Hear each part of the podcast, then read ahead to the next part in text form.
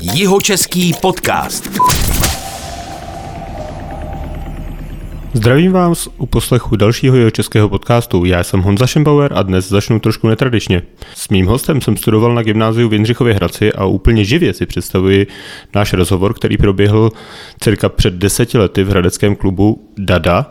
Když jsem se Olivera ptal, jak mu to jde, odpověděl, na výšku nechodím, a rozjíždím několik biznesů a jeden z toho vyjde.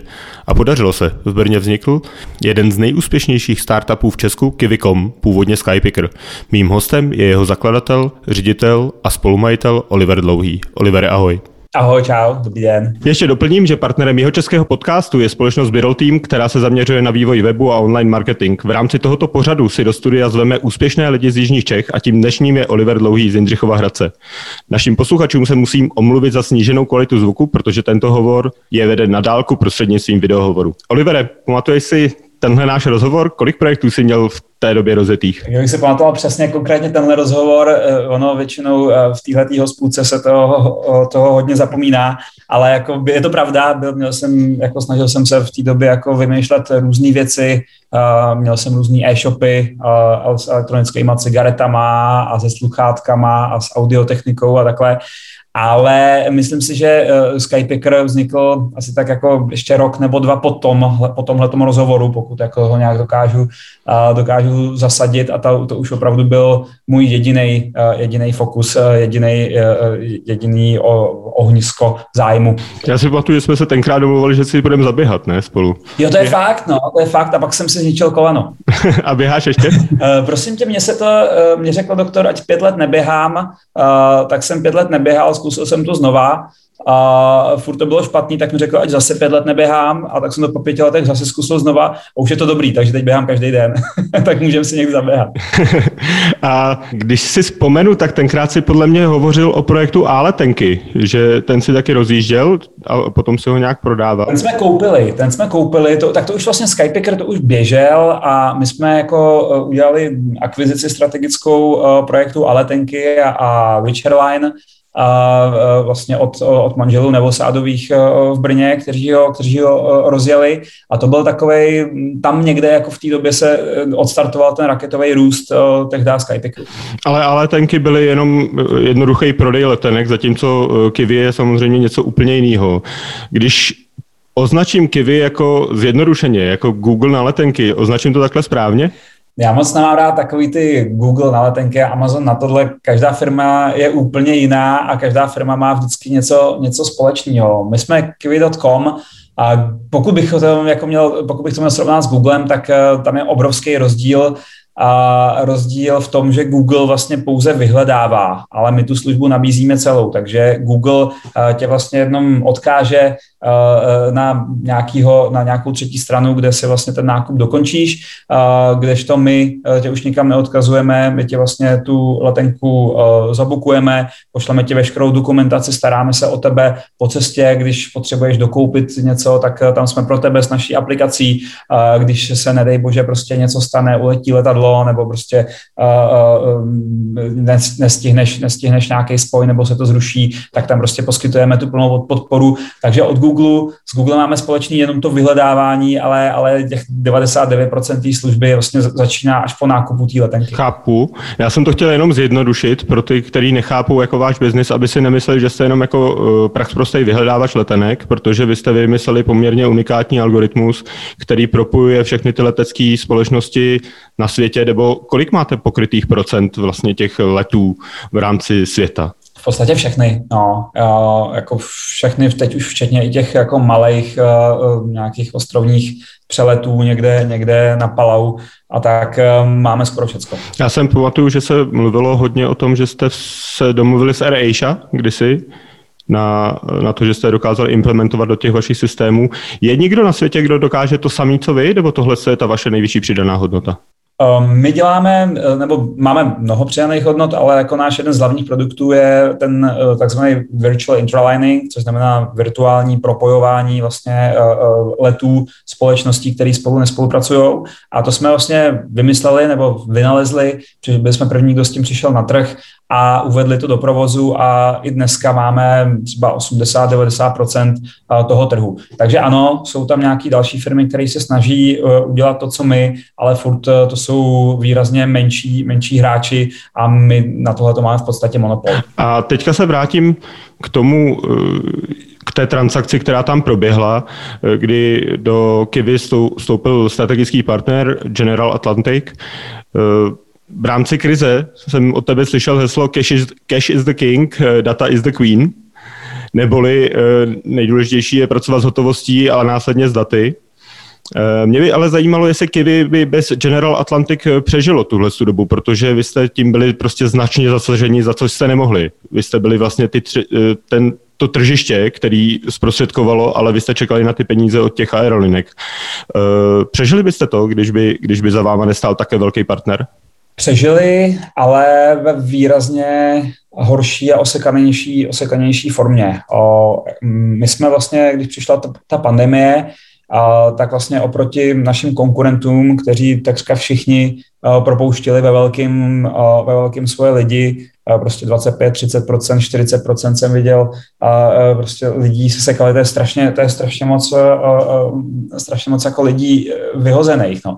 A my jsme naštěstí právě díky podpoře General Atlantic měli ten, tu výhodu a ten luxus, že jsme si udrželi vlastně celý tým a nikoho jsme nemuseli propustit a naopak jsme, byť se několik měsíců nelítalo vůbec a naše tržby padly uh, uh, přes noc v podstatě na 5% toho, toho, co jsme měli, tak jsme neustále pokračovali v investicích do toho produktu, uh, ve, ve zlepšování té naší nabídky, uh, zvyšování konkurenceschopnosti. A teď, když už se to, uh, musím zaklepat na zuby, a uh, až tady nemám dřevo, uh, začíná malinko rozlítávat, tak, tak vidíme, vidíme, že se to opravdu vyplácí nebo začíná vyplácet a ten náš tržní podíl se víc než zdvojnásobil za dobu té za pandemie, což znamená, že ve chvíli, kdy se lítání vrátí na 100% před pandemický úrovně a pak se můžeme bavit, jako kdy to asi tak někdy bude, tak my budeme na dvojnásobku. A, takže jako bylo to, a, byly to za mě jako dobře, byla to dobře vynaložená investice a pro nás ten tým je a, náš, náš, náš klíčový, a, pardon za ten anglicismus asset, nebo nevím, jak to říct a, a, česky. Klíčový aktivum. Toho, aktivum, ale to zase takhle nepoužívá v češtině. A, a, a, a, ale prostě díky tomu, že jsme ten tým udrželi, tak jsme získali strašně moc konkurenceschopnosti a teď budeme sklízet to ovoce, až se konečně uh, to lítání uh. A vy už teďka ve firmě cítíte ten hlad po letenkách? Je tam, je tam vidět nárůsty prodejů? Už, už se to otvírá? Jo, každý týden vidíme, vidíme růst, byť ještě vlastně ty hlavní restrikce nebyly, eh, nebyly vyřešený nebo, nebo ještě, ještě, ještě furt platí eh, ve většině Evropy, eh, potažmo, potažmo i světa, tak my vidíme každý týden opravdu ten hlad tam je obrovský a kdykoliv nějaká země zruší ty své restrikce, tak my jako okamžitě vidíme skokový nárůst poptávky do té země a prostě všichni, když prostě Řecko, Řecko zrušilo restrikce, všichni letěli do Řecka a, a tak dále.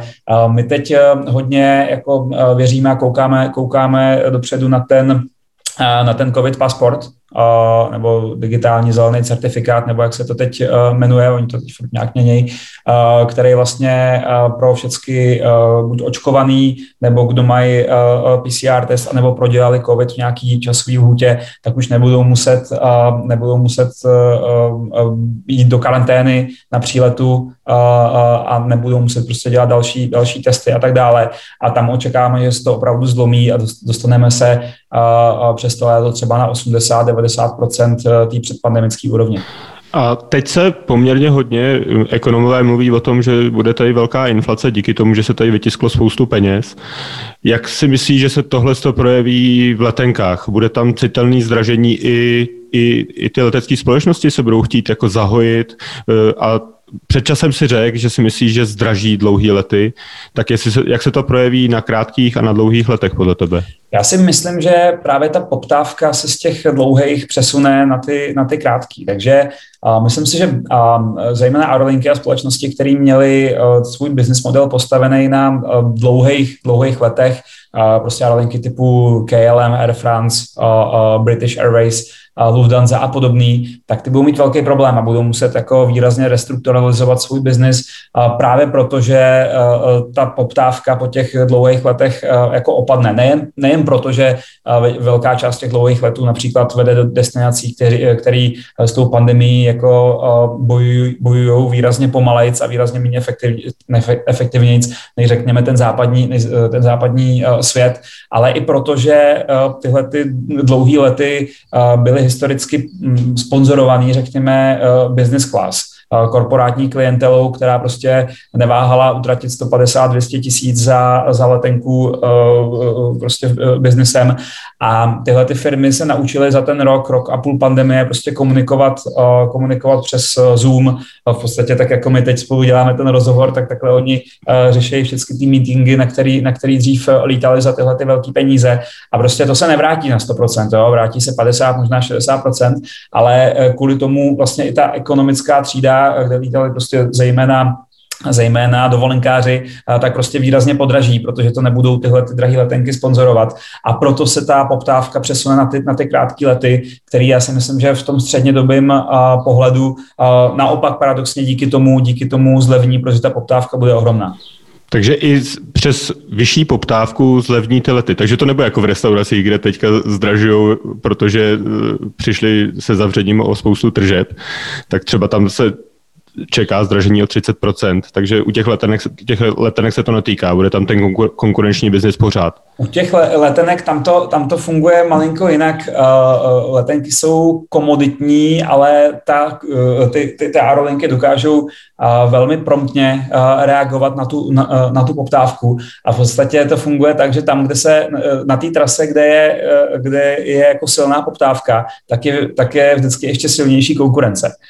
Um, takže paradoxně, uh, když si prostě vezmeš lety třeba do Londýna, tak tam je prostě samozřejmě největší poptávka a ty letenky jsou prostě dlouhodobě nejlevnější, protože tam je i, i, i nejsilnější konkurence. Jo. A takhle to uh, bude na, uh, na, na mnohem víc, víc tras a v podstatě nejdražší jsou trasy, uh, kam skoro nikdo nelítá.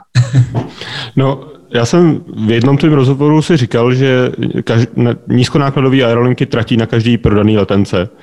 A mně nějak jako nejde do hlavy, proč se ten letecký biznis stal tak konkurenčním, jo? Že, ty, že, to, že tohle to extrémně konkurenční prostředí, kde jsou tak nízké marže, e, tvoří vlastně nebezpečný prostředí pro ty, pro ty hráče, který na něm jsou. Jo? Teďka jsem e, koukal, že Ryanair obří ztráta 21 miliard korun. E, je, mně přijde z tohohle z toho pohledu jako trošku vtipný mluvit jako o nízkonákladových aerolinkách, když vidíme, jaký ty náklady jsou. Je to... Tak 21 miliard korun jako v měřítku Ryanairu je plivnutí do vody. Jo, to Ale bylo to největší ztráta, je to jako obří ztráta, největší za 35 let, nebo kolik jsem to čet. Jo, protože dotuď, doteď byli ziskový, ale jako tohle to vůbec jako nezahejbá si jich uh, cashem. Ale, ale tvoje otázka zní jinak, tak um, abych ti to vysvětlil.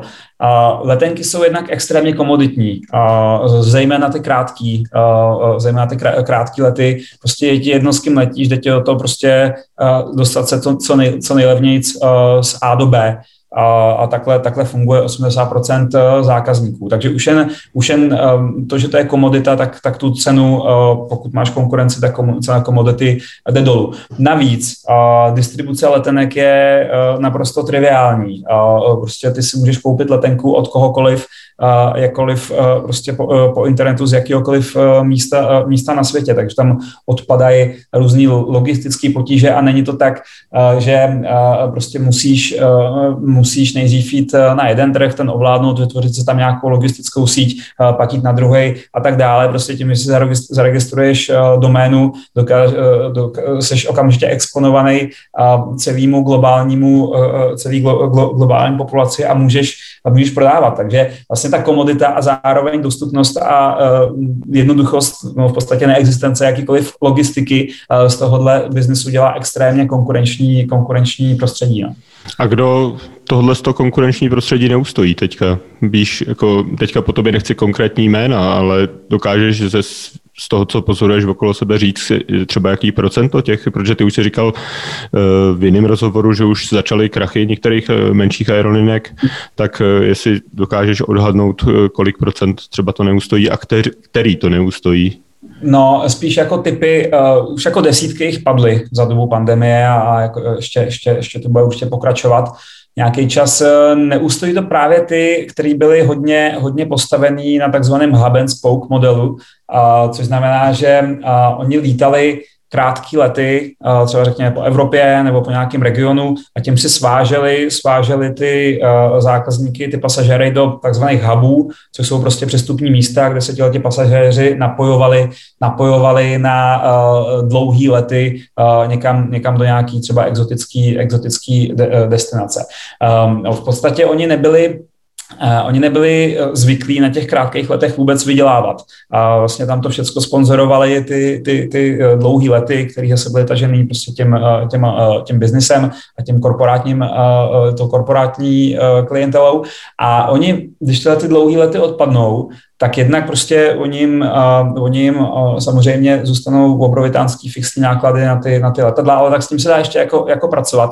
Ale ani ten business model, který jim jako zůstane, což znamená ty, ty, ty, ty krátké lety, tak oni ho nemají, protože nikdy neměli tu, tu nutnost, tak oni ho nemají tak efektivní jako ty point to point, to jsou aerolinky, které lítají prostě tam, tam a zpátky a nic nenapojují, tak ho nemají tak, tak efektivní. Takže tyhle ty uh, aerolinky a opravdu řeknu, ještě jednou zopakuju, typicky to je prostě Lufthansa, KLM, British, prostě Air France, tak oni budou muset přetransformovat ten business model, aby se blížili co nejvíc tomu low-costovému a to jsou prostě Ryanair, je tady desítky let a těch desítky, desítky let optimalizuje ten model tak aby, tak, aby prostě to fungovalo. To se nedá udělat přes noc. Samozřejmě některé ty aerolinky už začaly před tou pandemí s tímhletím, takže, takže jako mají, mají nějaký náskok, ale to bude to pro ně jako hodně, hodně těžký a vlastně jediná jejich výhoda je, že, že jsou považovaný jako nějaký strategický uh, národní podniky a velká část z nich uh, dostane nebo už vlastně už dost, dostali v podstatě všechny, který se jmenoval uh, nějakou formu státní pomoci, jinak by to nepřežili. No k té státní pomoci to bychom si mohli povídat asi dlouho, co si o tom myslíš. No to ne, to blbý téma. No. a já se ještě zeptám na poslední věc k těm, k těm letenkám. Ty jsi říkal, že se zákazník chce dostat z bodu A do bodu B. Cítíš tam i nějaký trend třeba v tom, že by mladí nebo noví zákazníci, kteří vstupují na ten letenkový trh, že by i se ptali potom, co, za ten, co v té letence je zahrnuto, že už jim nejde jenom o to dostat se z bodu A do bodu B, ale že už je, je, je jako štve, že jsou tam omezení ničím, že, ta, že si tam musí dát drahý, drahý, drahý nápoj, že tam nedostanou ani kafe. Na tohle se chci zeptat, jestli v tomhle to může být nějaký trend.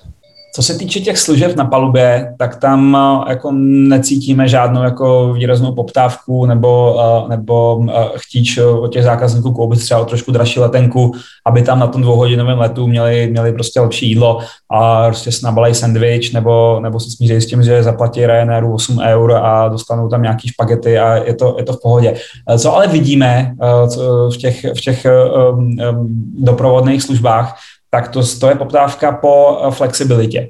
Protože zvláště teď, když vlastně se neví, kdy co kde zavřou, nebo kdy, kdy kdo nařídí jakou, jakou karanténu, nebo kdy jaký let eh, se zruší, eh, tak vidíme poptávku po flexibilních letenkách, kdy vlastně ten zákazník zaplatí na začátku o trošku vyšší cenu, ale potom může to letenku jakkoliv, jakkoliv změnit bez nějakého poplatku, anebo s velmi nízkým poplatkem oproti uh, uh, tomu klasickému modelu, kdy, kdy vlastně ta letenka je většinou buď absolutně neměná, nebo prostě ta cena toho, uh, té změny uh, stojí uh, pomalu víc než, než cena té původní letenky. Takže je to, je, to, je to flexibilita a potom různé formy samozřejmě pojištění, uh, um, jsou i speciální covidový nebo protikovidový uh, pojištění, kdy vlastně, um, který zahrnují například uh, uh, cenu hotelu uh, v karanténu nebo repatriaci, když je, když je to potřeba a tak dále.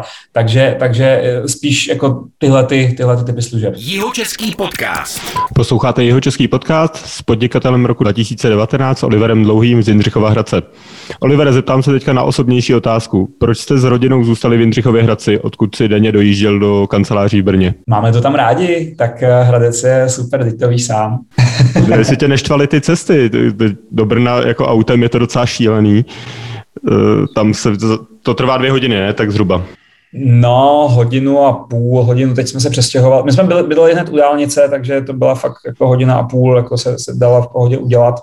A teď jsme se přestěhovali, takže teď mám tak hodinu 45 třeba ale já v tom autě udělám většinu mailů a callů, eh, respektive jako telefonátů eh, eh, se svýma kolegama a partnerama a tak dále. Já, my máme řidiče firemního, takže... Já právě takže... jsem chtěl podotknout, že u těch callů a, a mailů neřídíš. No, no, no, to ne, to samozřejmě, to jsem, no takhle, to, jako historka. Já jsem právě dřív u toho jako i řídil a, a pak jsem vezl, pak jsem vezl jednoho našeho investora, když, když jako viděl, co se děje, tak říkal, hele, jsi pro nás ještě důležitý, tak uh, my, ti, my ti seženem řidiče, uh, tak tohle to jako nejde. Takže takhle jsem, takhle jsem já přišel k řidiči a musím říct, že kdybych věděl, jak je to pohodlný a kolik toho vyřídím, um, tak, uh, tak jsem to udělal prostě už dřív, protože to auto je dobrý v tom, že tam se nedá dělat nic jiného. Tam buď můžeš pracovat nebo spát, ale nikdo ti tam, nikdo tam ne, neotravuje, není tam uh, jako žádná, žádná distrakce, uh, prostě tam se dá jen pracovat. A ty jsi v Hradci celý svůj život? To je ten důvod, proč tam... A se trváš tam, ne, neodletíš nám někam pryč? Já jsem narodil v Praze a tam jsme žili pak ještě asi třeba tři, čtyři roky, no pět mýho života. Chvilku jsme žili v Kunžaku a od nějakých od pěti, šesti let jsem, jsem v Hradci, takže jako už jako mám tam zapuštěný kořeny, kamarády, a mám tam, mám tam maminku, moje žena tam má uh, maminku s tatínkem, takže, takže jako babičky tam jsou. A, a, takže uh, neodletím, no, teď tam, teď tam dokonce snad už někdy dostavíme domeček, a, takže teď už není cesty zpět. A když se dostanu k tomu Brnu, já jsem teda na Wikipedii čet, tam je nějaký obrovský číslo z, z, z pohledu zaměstnanců, nějakých 2500 nebo 2800 teďka, nevím přesně. Eh, kolik tam máte reálně v Brně v těch nových kancelářích zaměstnanců? My máme v České republice celkem asi tisíc lidí a z toho 950 bude v Brně. Jo, a to Brno vzniklo proč? Já jsem tam šel studovat jako na vejšku a, a šel jsem tam proto, protože většina mých kamarádů z Gimplu tam šla taky a tak jsem nechtěl trvat partu. A jak dlouho jsi vlastně tu vejšku dělal? Já jsem na začátku říkal, že si už rozjížděl ty biznesy docela uh, brzy. No já jsem dělal asi čtyři, protože já jsem slíbil babičce, že, že uh, to dostuduju nějakou, nějakou vejšku a, a jako jak mě jedna přestala bavit, tak jsem šel hned, hned do druhý. Samozřejmě babičce jsem říkal, že pořád, pořád studuju tu první a takhle jsem vystřídal čtyři a furt se nevěděl co a, a, a potom ta bohužel babička umřela, ale tak to taky znamenalo, že jsem konečně mohl přestat studovat. No. A z hlediska toho, jak jste tam nabírali ty zaměstnance, jak, jak moc bylo těžký, protože vy máte poměrně mm, profes, profesně náročné pozice ve firmě, tak jak moc těžký bylo najít těch tisíc lidí, kteří prostě opravdu něco umí? V Brně, je dobrý, že tam je opravdu hodně talentů. Uh, tam je několik uh, dobrých vysokých škol, který chrlej uh, technologický, technologický talenty, takže v Brně se dobře hledají, nebo aspoň jako hledali donedávna uh, uh, jako hodně šikovní, hodně šikovní lidi, a dneska už jako mm, ten talent je tam relativně drahý, už, už jako začíná ta cena podobat, e, podobat třeba Německu jo, nebo dalším jako západním zemím, a, ale pro ten rozjezd to tehdy, to tehdy bylo, bylo dobrý. No. A myslíš si, že by se něco podobného podařilo vybudovat třeba i na jihu Čech? Podobného ve smyslu, že by bylo tisíc lidí v Jindřichově Hradci uh, technologických, to asi ne, ale uh, tady zase... Řekněme ta... třeba v Budějovicích, kdyby jsme se přesunuli do krajského města? Myslím si, že taky ne. Ale, ale, ale na druhou stranu ta pandemie uh, jako hodně, hodně akcelerovala ten uh, právě vzdálený, tu vzdálenou kolaboraci, vzdálený, vzdálený pracování, uh, který u těch technologických pro, profesí jako je, je, je úplně v pohodě.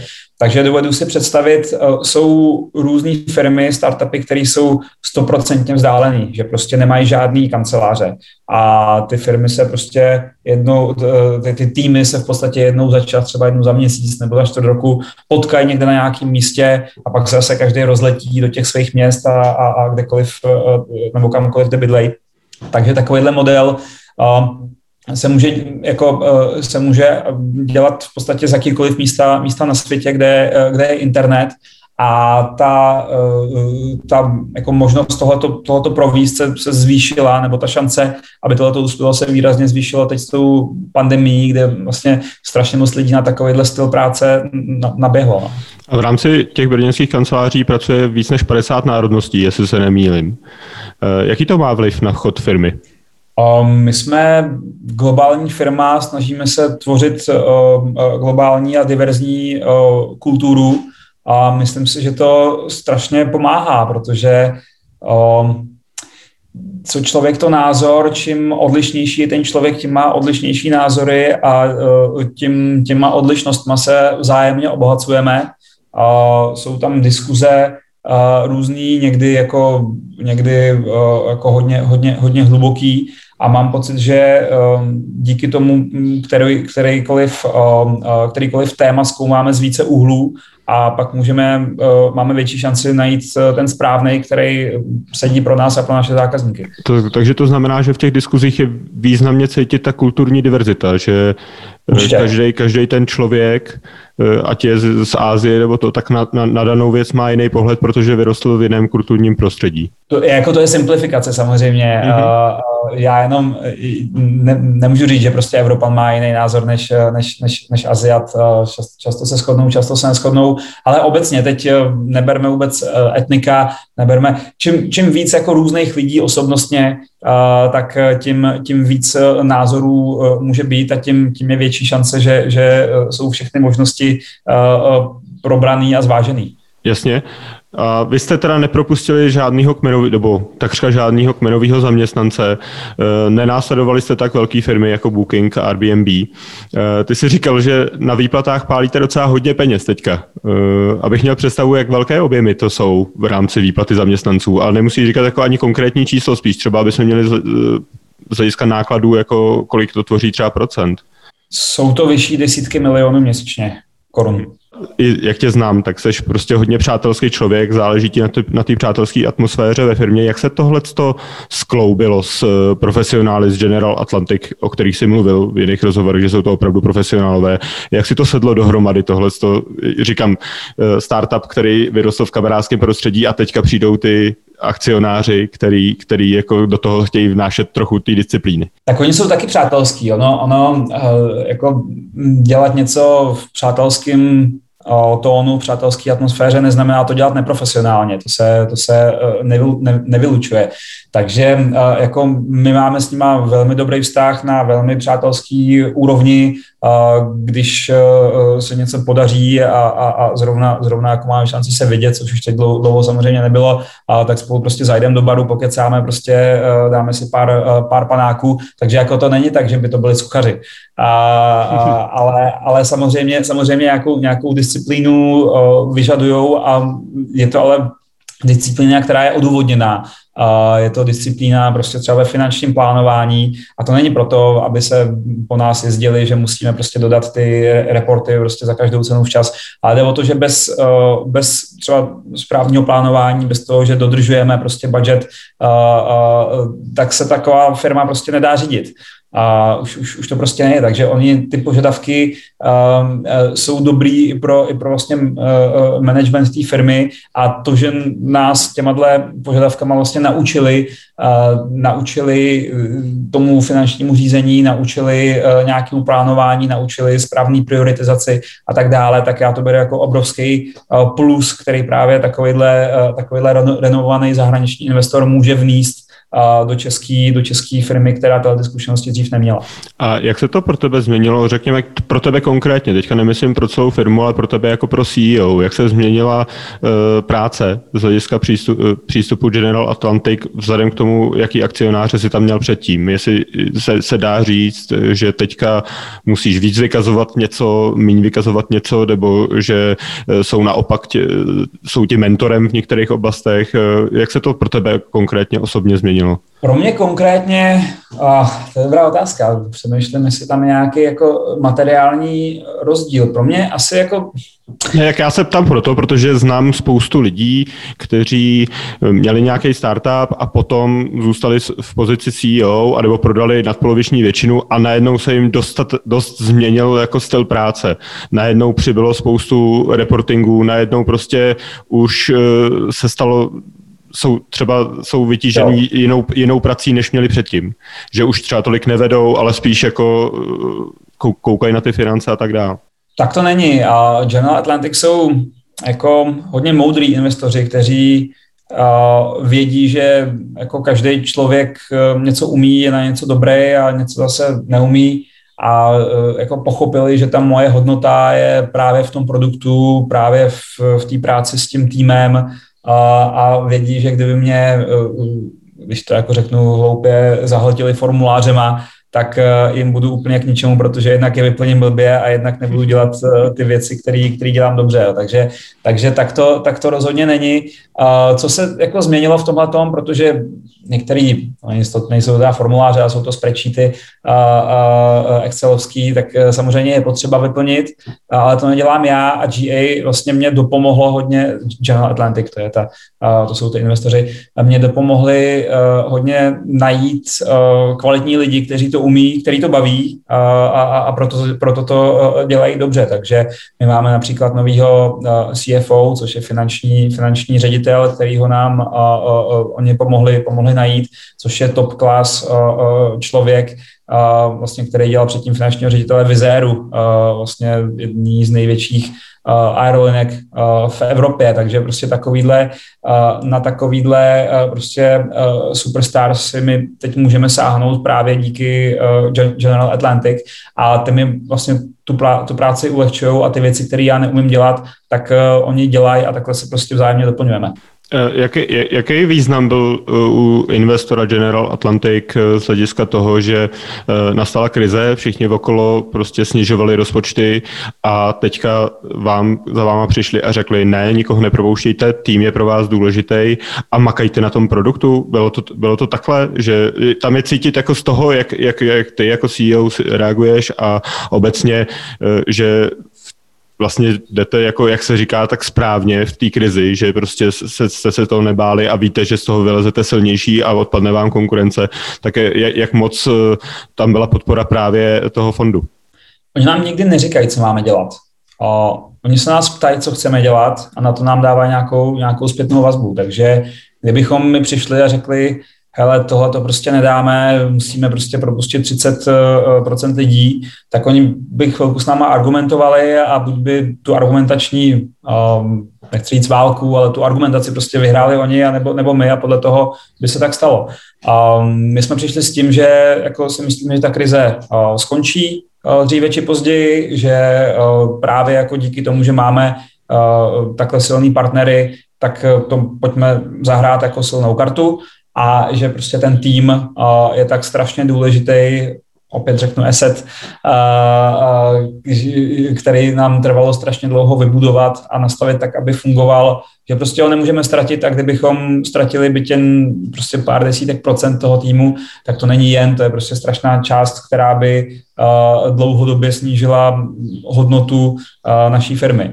A oni samozřejmě měli pár dotazů, ptali se, jak to chceme ustát, jak to chceme vyřešit. My jsme dali nějaký, uh, nějaký nabídky a takhle jsme se jako postupně, postupně jako dohadovali uh, a nakonec jsme našli vlastně nějaký uh, jako win-win nebo, nebo uh, vzájemně, uh, vzájemně schůdný, schůdný řešení a to jsme společně potom zexekuovali. Jihočeský podcast. Dnes je hostem pořadu vizionář Oliver Dlouhý, majitel a zakladatel platformy Kivicom. Oliver, o vašich problémech v covidu se napsalo a napovídalo docela hodně.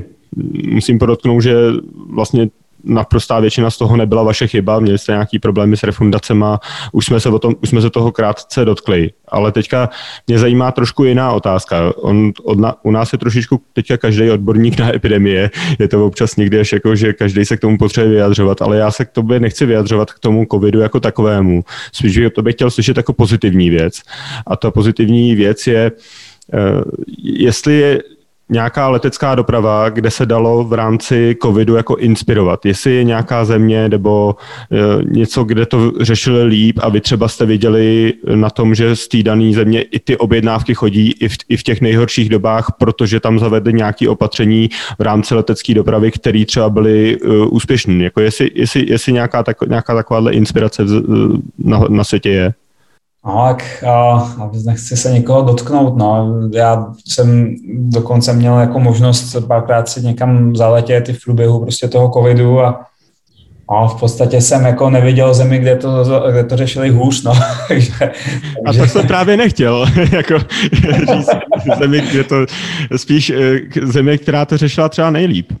Uh, tak uh, například jsem byl uh, v Emirátech pracovně a tam to prostě řeší výborně, no, řeší to tam, že objednali strašně moc vakcín hned na začátku, proočkovali tu, tu populaci držejí tam od začátku všechny ty, nosí tam všichni masky všude, opravdu to dodržujou, všechno tam dezinfikujou a tak dále, ale e, jako za těchto těch obětí, řekněme, eh, se ta země dokázala eh, udržet v chodu, prostě všechny bary, obchody eh, jsou, jsou otevřený s nějakým omezením, jo, třeba do půlnoci, jo, ale prostě s tím, jak to ještě teď vlastně je, je v Čechách, tak se to jako ne, nedá srovnat, takže takže um, ty Emiráty, potom samozřejmě Izrael, tak o tom jako vůbec to se jako, ty to udělali úplně, úplně nejlíp, no, a rychlá vakcinace, ale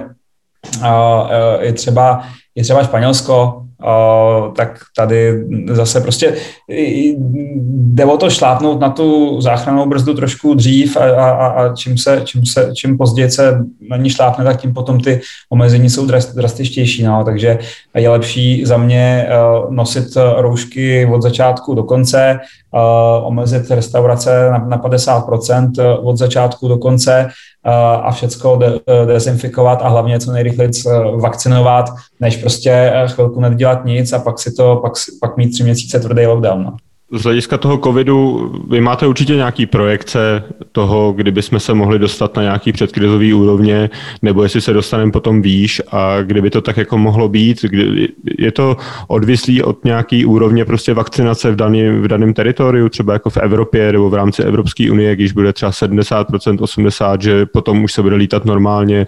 Eh, dokdy, dokdy budou ty restrikce v rámci aerolinek eh, třeba podle tebe? No já opravdu věřím, že eh, v rámci Evropské unie eh, ten COVID pasport eh, jako to vyřeší relativně, relativně rychle a, pře, a přes noc. Jo. A mm, jak nebudou, jak nebudou restrikce pro ty, eh, pro ty buď vakcinovaný, nebo co už COVID prodělali, nebo, nebo nebo pro ty, co mají PCR test a bude hlavně jasný unifikovaný a centrální systém, který těm, těm státům dá přístup do, týhletý, do, týhletý, do těch informací pro toho individuálního zákazníka nebo pasažéra, tak uh, potom se to jako relativně rychle, rychle otevře a celý to bude otázka už jen toho, kdo je vakcinovaný nebo kdo je ochotný si udělat PCR test. A vzhledem k tomu, že uh, jako odhady EU je, že, že někdy uh, v srpnu nebo září bude vakcinovaných 70% populace, tak to je asi uh, nějaký ten termín, kdy už se to otevře navíc, jako těch 70%, to bude, řekl bych, 100% poptávky, protože prostě to je nějakých 30% antivaxerů, který prostě z jakýkoliv důvodu si tu vakcínu nechtějí dát.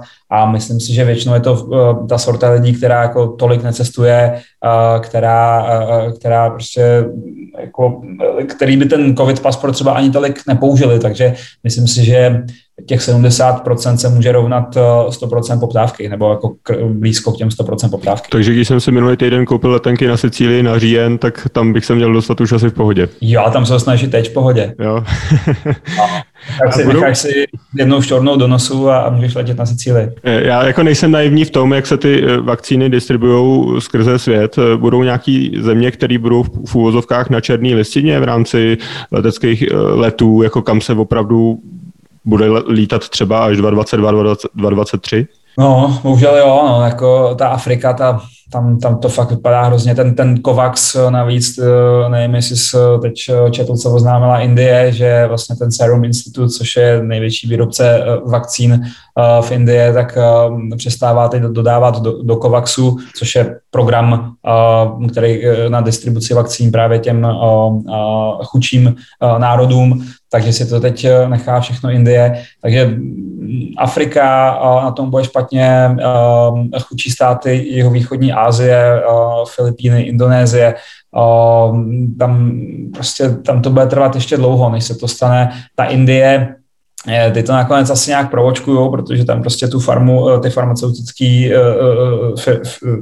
firmy mají, ale taky si nemyslím, že to tam bude prostě vyřešený ještě, ještě, ještě, ještě letos. No. Takže bohužel, bohužel prostě ty, ty chudší země v podstatě dá se to udělat podle, podle hrubého národního produktu, až, až, až na nějaký výjimky jsou na tom prostě hůř. No. Takže primárně začnou ty kratší lety, a potom se budeme dostávat do těch vzdálenějších destinací, když teda nepočítám jako e- euroatlantický prostor, třeba ten bude asi otevřený poměrně brzo. Jo, jo, jo, jako e, to, to, to určitě, tak tam už e, dokonce nějaký koridor teď existuje mezi, mezi pár americkými městama a Římem, tuším, takže jako tam to, to už jako začíná, nebo pomalu začne fungovat docela v pohodě, ale ty chudší země tam to bude horší. No. Eh, teďka se vrátím k tomu prodeji, eh, tomu General Atlantic. Určitě pár lidí by napadla otázka na to, Nepřemýšlel jsi někdy nad tím, že to prodáš jako celý a zůstaneš buď v pozici CEO, anebo že prodáš úplně všechno a budeš si dělat projekty, na kterých tě, eh, který, který by si chtěl dělat, další jiný? Tohle je projekt, který bych chtěl dělat. Ale eh, ne, ne, nepřemýšlel jsi někdy nad tím, že by si prodal firmu a opustil jí? Ne, ne, ne. Uh, mě to baví, uh, je to za mě jako obrovská příležitost která se jako jen tak, kterou jsem nečekal, že se jako klukovi z Hradce může, může jako jen tak eh, povíst něco. A navíc se každý den učím něco nového vzhledem k tomu, co se prostě všechno děje a taky vzhledem k tomu, kolik skvělých lidí v mém týmu pracuje, takže mě to naprosto takhle vyhovuje, naplňuje mě to a jako nemám žádný zaječí úmysly. A jak se změnil tvůj styl práce z hlediska toho, jako když, pamatuju si, když jsme spolu mluvili, prostě byl jsi jako docela drak v tom furt pracovat, pak tři panáky, jít spát na tři hodiny, spát v kanceláři a jet dál prostě a šlapat do toho, aby jsme rostli a rostli. Eh, máš to furt stejně nebo z pohledu toho, že už máš rodinu a e, tak jestli si trošičku změnil to tempo nebo změnil si to, jak, jak teďka pracuješ? To nebylo dlouhodobě udržitelné a bylo to nutné. Bylo to nutné na začátku a kvůli mnoha důvodům to je jedno, ale jako neš, nešlo to jinak. A teď už by to nešlo, nebo jako šlo by to zase krátkodobě, ale už by to samozřejmě neslo jako mnohem, mnohem větší uh, daň, například v té rodině, ale i zdravotní, tak prostě ten a už, je to, už to dělám 10 let, tak před deseti lety přece jen ve 20, v, pět, v 25 je člověk nesmrtelný a teď se tak furt ještě cítím, ale myslím si, že kdybych takhle jel, tak, kdybych takhle jel, tak Eh, mi to, to tělo asi dá velmi rychle nějakým způsobem znát. Takže nejde to a zároveň opravdu ten tým eh, je velmi profesionální teď už eh, okolo mě, už tam mám, má, máme vlastně pro každou doménu velmi kompetentního člověka, už nemusím být holka pro všecko, co prostě kdykoliv na něco není člověk, tak, tak to padlo na mě. Takže, takže ta firma už prostě funguje nechci říct jako dobře namazaná mašina, zvlášť teď jako ten covid samozřejmě bolí, ale, ale eh, prostě už je to profesionální, řekl bych, udržitelný eh, dlouhodobě biznis. A teď, když se podívám trochu do budoucnosti, to poučení, jak jsi říkal, cash is, the, cash is the king, eh, je tam to poučení, že budete třeba vytvářet větší hotovostní balík jako na, na nějaké rezervy? Bude to to, co se změní z hlediska toho, to, co vás naučil ten COVID? Ale svým způsobem jo. A není to tak, že by nám museli nějak ležet peníze na účtě, ale mít, eh, mít eh, prostě k dispozici eh, různý předschválený úvěry a, a, a další prostě tooly nebo nástroje, který, který banky nebo jiný, jiný typy finančních institucí nabízejí, tak asi něco takového budeme, budeme držet a zároveň je to další důvod, eh, proč vlastně jít eh, hned, jak to nějakým způsobem bude dávat smysl eh, na burzu, která prostě dokáže, dokáže dát jako rychlou likviditu v případě, v případě že, že je potřeba buď formou přímo emise akcí, anebo, nebo uvěrováním prostě podílu, který je likvidní. Takže, takže Ale takovém teďka uvažujete, že byste vstoupili na burzu nějakou zahraniční? Teď ne, teď to, teď to nejde, teď pálíme peníze, uh, jako teď bychom, teď by nás market, uh, pardon, trh moc neocenil, a, ale, ale až se z té krize dostaneme, tak je to jedna z věcí, kterou budeme hodně zvažovat. Jak jsi říkal, že teďka hodně makáte na produktu, můžeš prozradit nějaké novinky, se kterými přijde Kivy? A novinky, teď jako největší novinky, které plánujeme, jsou spíš jako z hlediska, z hlediska toho našeho obsahu, který, který máme, což znamená, budou to levnější lety, a bude to víc e, e, spojení na, na, všech, na všechny destinace. Ten náš produkt jako takový, co se týče toho rozhraní, tak ten, nechci říct, že, že je hotový, samozřejmě je tam, je tam hodně ještě, je tam ještě hodně věcí, co potřeba dodělat, ale teď potřebujeme posílit na, na tom, abychom byli opravdu konkurenceschopní. A co se týče nějaký jako dlouhodobý strategie, tak tam jedna jako z věcí, kterou zvažujeme, která se nám hodně líbí, je nějaká forma předplatného, což znamená, tak jak posloucháš Spotify nebo Netflix, tak si budeš platit nějakou částku měsíčně a můžeš prostě cestovat, jak, jak, jak, jak chceš. Tak to je jako takový, takový můj sen a je to taky North Star, což znamená sever, severka, ale tak ten překlad asi trošičku drhne. Prostě to kam, to, kam naše firma směřuje, prostě dlouhodobě to, kam jako koukáme a je to náš nějaký dlouhodobý cíl, tak je to právě neomezený, neomezený cestování za nějaký měsíční, za nějaký měsíční poplatek. Uh-huh.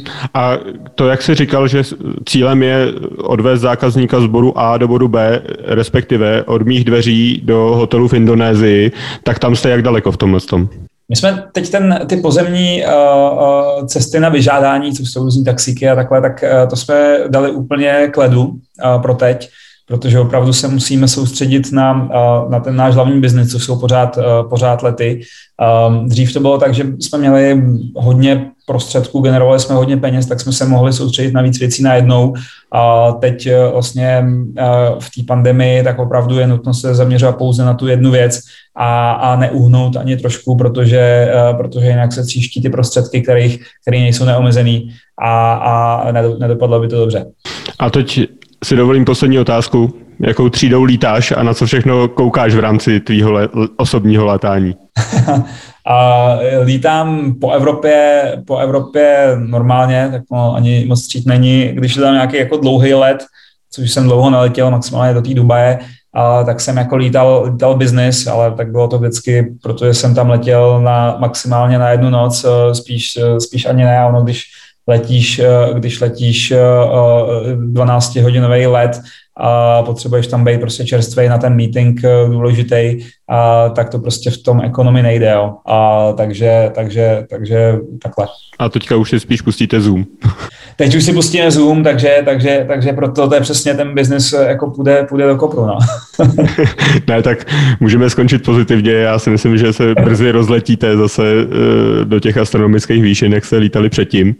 Eh, já ti moc děkuji za rozhovor a přeju, ať to lítá. Díky moc za pozvání, díky, díky, bylo to fajn zase s tebou pokecat.